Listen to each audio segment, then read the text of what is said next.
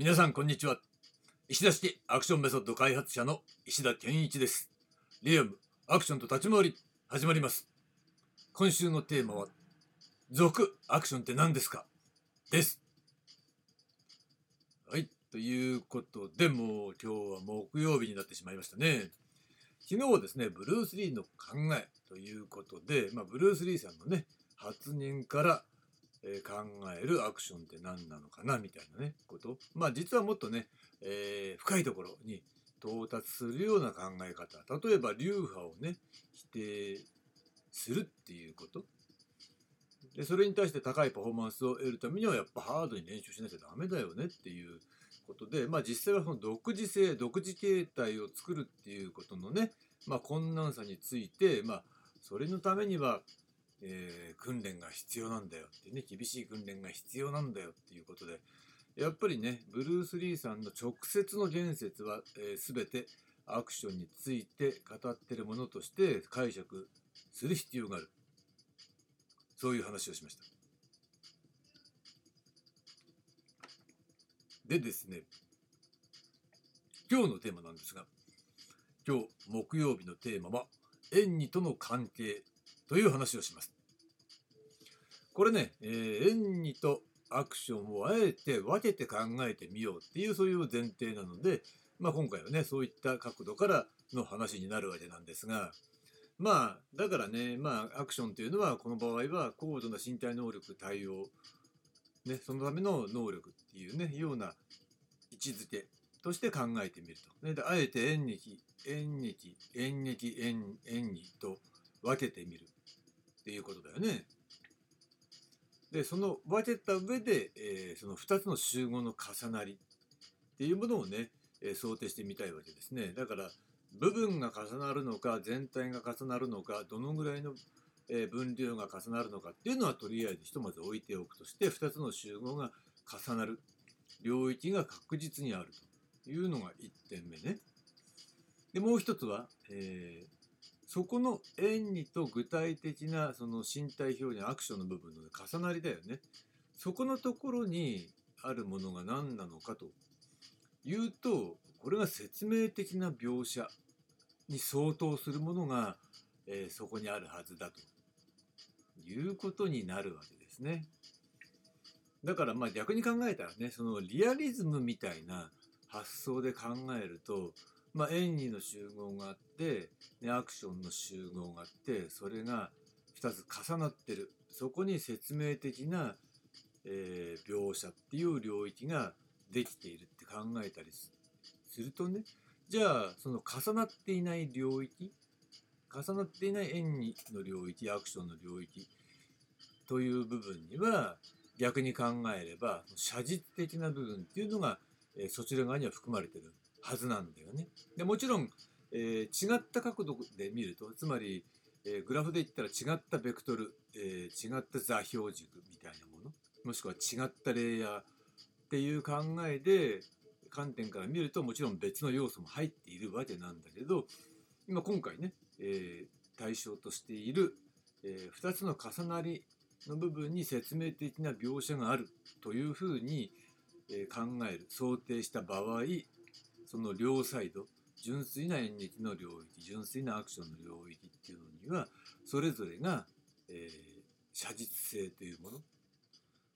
そういった部分の、えー、役割を担っている領域っていうのがそちら側に、えー、表現されているっていうことになるわけだ。ね、だそこはちょっと重要なんで押さえておきますよ。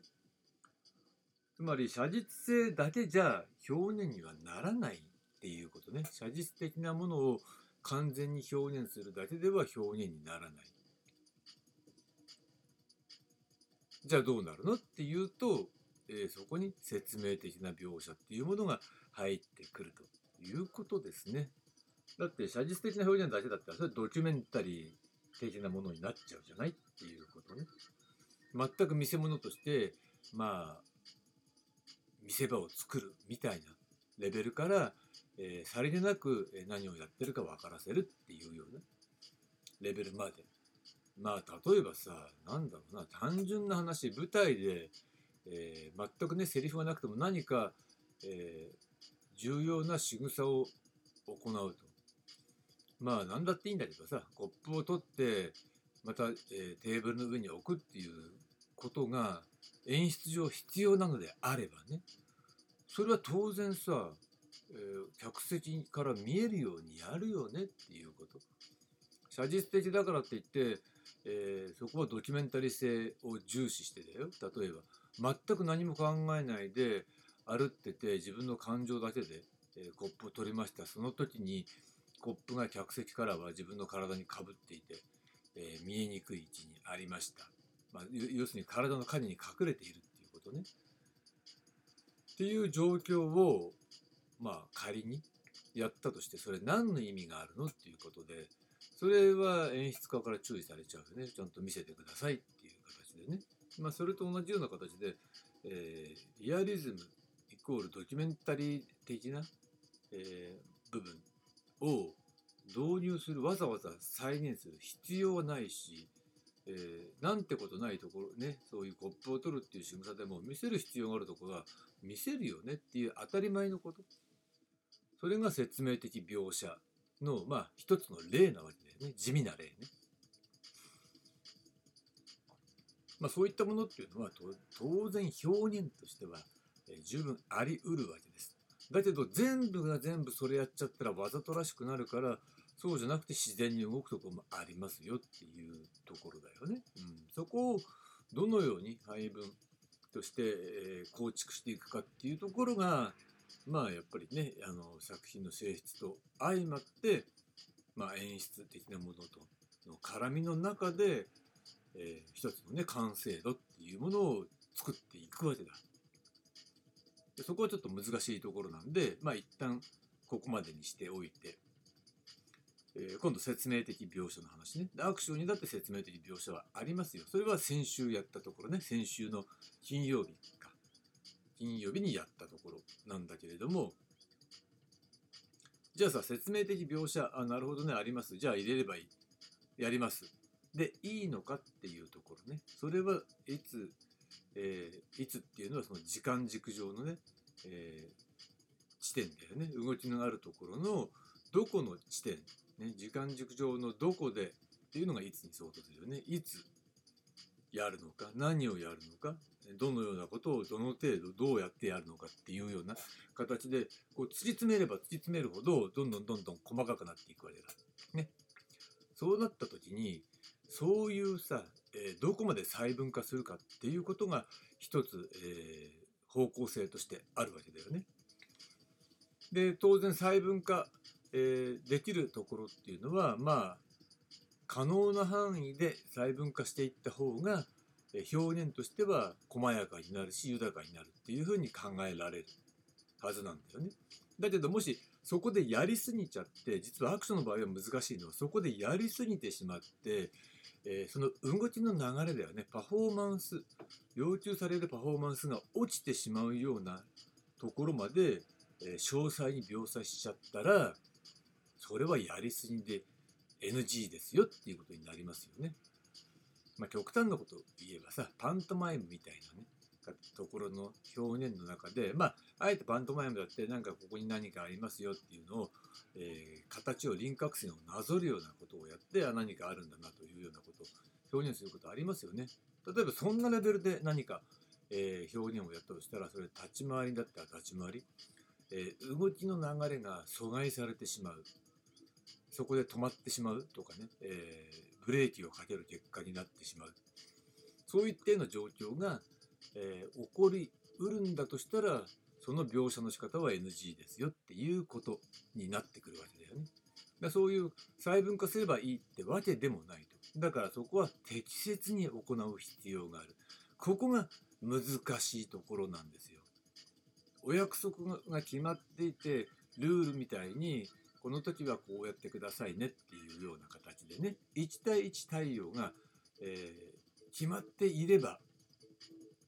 まあそれはね、えー、分かりやすいしやりやすい身につきやすいけどやっぱ表現の難しさっていうのはそこなんだよね。えー、スポーツのさなんだろう機械体操みたいなさああいう芸術スポーツ系のね演目だと、まあ、大抵規定っていうものがあるわけ。規定っていうのがあってこういう技を入れるとかここがこうなってるとか膝が伸びてるとかさそういった条件を全部クリアしたら、えー、何点みたいな10.0みたいな完璧にそれを否定をクリアしたら10.0みたいなそういう判定の仕方があるわけですよね。そうじゃないんだな表現だから別に何やったっていいんだけど、えー、全て、えー、その作品の持っているその性質ありとあらゆる性質と非分離的に、えー、対応していかなければ、最適な表現っていうものは見出すことができないし、えー、できることなら、えその最適な分量よりもちょっとはみ出すようなことがあってもねそれが結果的に作品のプラスになるようだったら OK 許されちゃうみたいなそういった考え方もあるわけだよね。だからさその辺は正解が、えー、ないわけじゃないんだけど決定的に一つの正解があるわけじゃないっていうのがこれが表現の難しいところだから、えー、やっぱアクションって何ですかって言った時にそれを一言で言えないっていうところもそういったところに要因の一つがあるわけだ。だから難しいのね。うん、っていうのがまあだからその高度な身体運動っていう部分とのね併用するっていうところ、うん、そこの難しさっていうのはまさしくそこにあるわけですよ。で同様にその高度な身体運動の中に、えー、説明的な描写を入れ込んでいくそのためには当然高い身体能力が必要になってくるわけですね。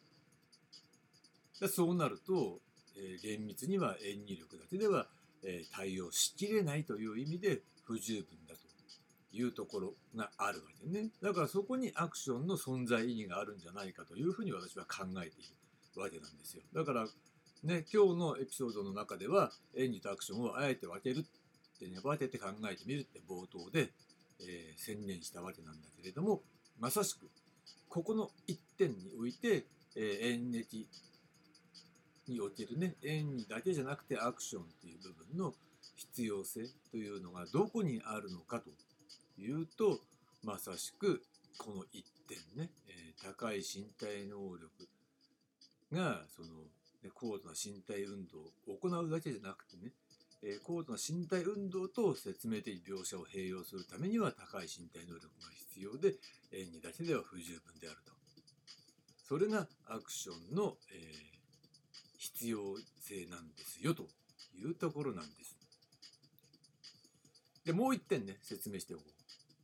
でじゃあその説明的描写の必要性って何なんだろうということになってくるわけなんだけどこれはさつまり身体運動高い身体能力だけの技がバババババって連続的にあった方がなんかすごいような気がしますけどとかそういうのが好きな人だったらね、えー、そんな余計な説明的描写よりもその技をいっぱい見せてほしいみたいなそういう意見もあるのかもしれない。だからそれに対する回答を一つ挙げておくと説明の必要性っていうのは要するにストーリーに対する臨場感を上げるために必要なんだよね。まあこれはストーリーっていうのは、えー、もちろん単なる気象転結だけじゃなくて、まあ、感情の変化とかね状況の変化に対する感情の変化とか、えー、その状況の変化にどうやって対応していくのかみたいなねそういった、えいわゆる脚本に描かれない部分が当然含まれるというかむしろそちらの方が比率としては多いわけだ。だからどっちかっていうとその、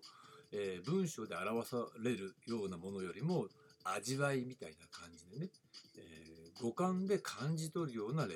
ル言語で理解するっていうレベルよりは、えー、感覚的に、え、キャッチする情報をキャッチして味わうっていうそういった感覚に一番近いわけだよね。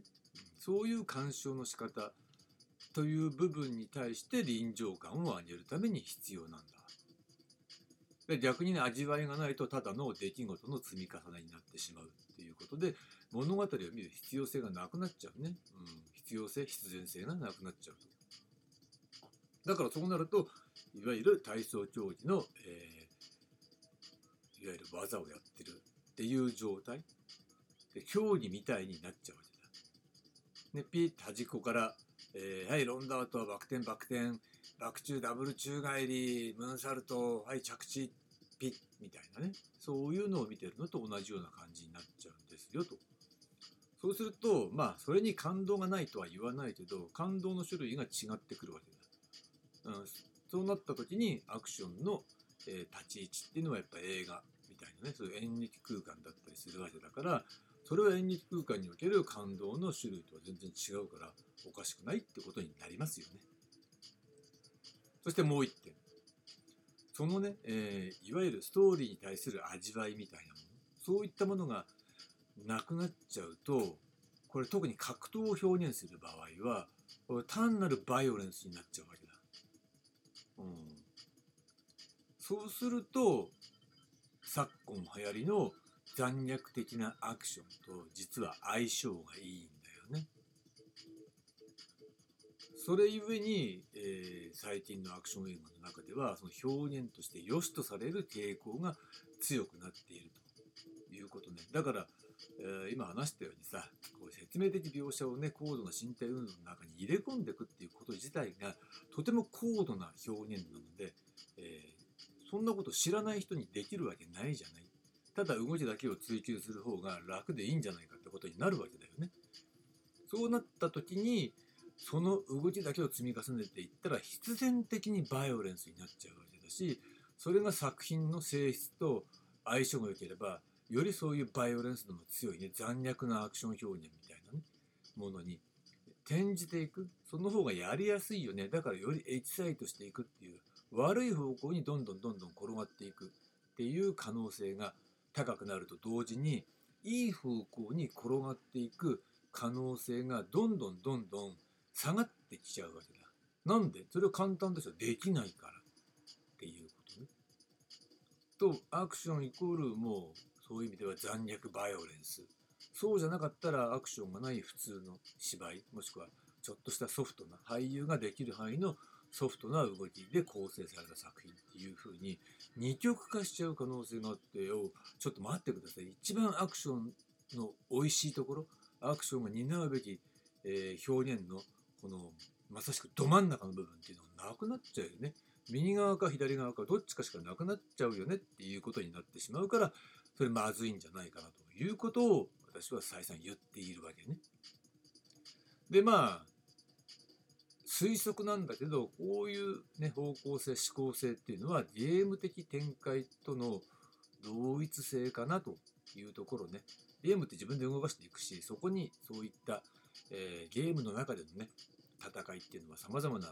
ね、種類に分かれてるしかなり描写がすごくなってるけどそこに、えー説明的アクションにおける説明的描写っていうものは入っていかないからひたすら銃を撃ちまくるとかさ、えー攻撃しまくるとかそういった、えことも可能なわけだよね。だからやっぱりバイオレンス残虐的な表現っていうものと相性が良くなっているという傾向。でそれに慣れてる人にとってはそういうバイオレンスなアクション説明的描写に欠ける、格闘シーンっていうものに対して特に違和感がなくなってくる。むしろそれがリアルとして感じてしまうかもしれない。説明的描写なんていうのは逆にリアリティを損なうものっていうふうに感じてしまうかもしれないし、まあ、むしろそういったものところは見ていない干渉していない可能性もあるっていうことねだからそこはやばいんじゃないかなというふうに考えてるわけですよ。でそういった、え説明的描写は今話したように高い、え表現力身体能力っていうものを要求されるわけだから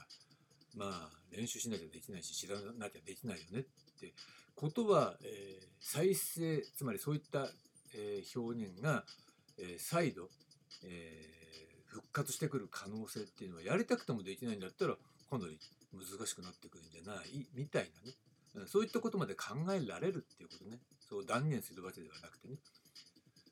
だから、えそういったことに対する危惧も含めて、えこの説明的描写。っていうものが重要なんですよと、うん、そこがやっぱりアクションって何ですかっていうことに答える一つの回答に、えー、実際はなるはずなんだわだけどそれをうまいことを説明する必要があるよねっていうのが、えー、今週の課題でもあるわけね。というわけで、えー、ここまでが演技との関係という話でした。で明日は、えー、金曜日なのでまとめ編プラスアクションとマジックトリックという話をします。はい、ありがとうございました。